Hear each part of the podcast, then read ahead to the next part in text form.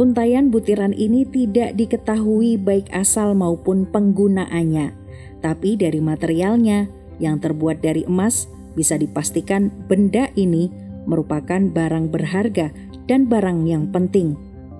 Bisa jadi berfungsi sebagai perhiasan, alat tukar, atau perlengkapan keagamaan. Dalam tradisi Islam, benda ini menyerupai tasbih biasanya dipakai untuk melafal pujian kepada Tuhan dalam jumlah ganjil. 33 atau 99. Di dalam agama Kristen, benda ini disebut rosario.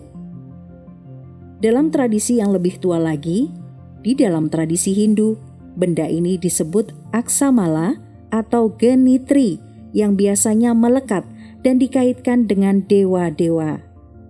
Dalam tradisi Buddha, tasbih ini disebut sebagai japa mala. Selain alat untuk menghitung pujian, japa mala juga digunakan sebagai salah satu dari perangkat pemujaan. Apa pun itu, tampaknya benda seperti ini telah dipakai dalam aneka tradisi keagamaan. Tak hanya sebagai alat untuk memuji Tuhan, tapi juga menghubungkan manusia di bumi dengan kekuatan-kekuatan di langit.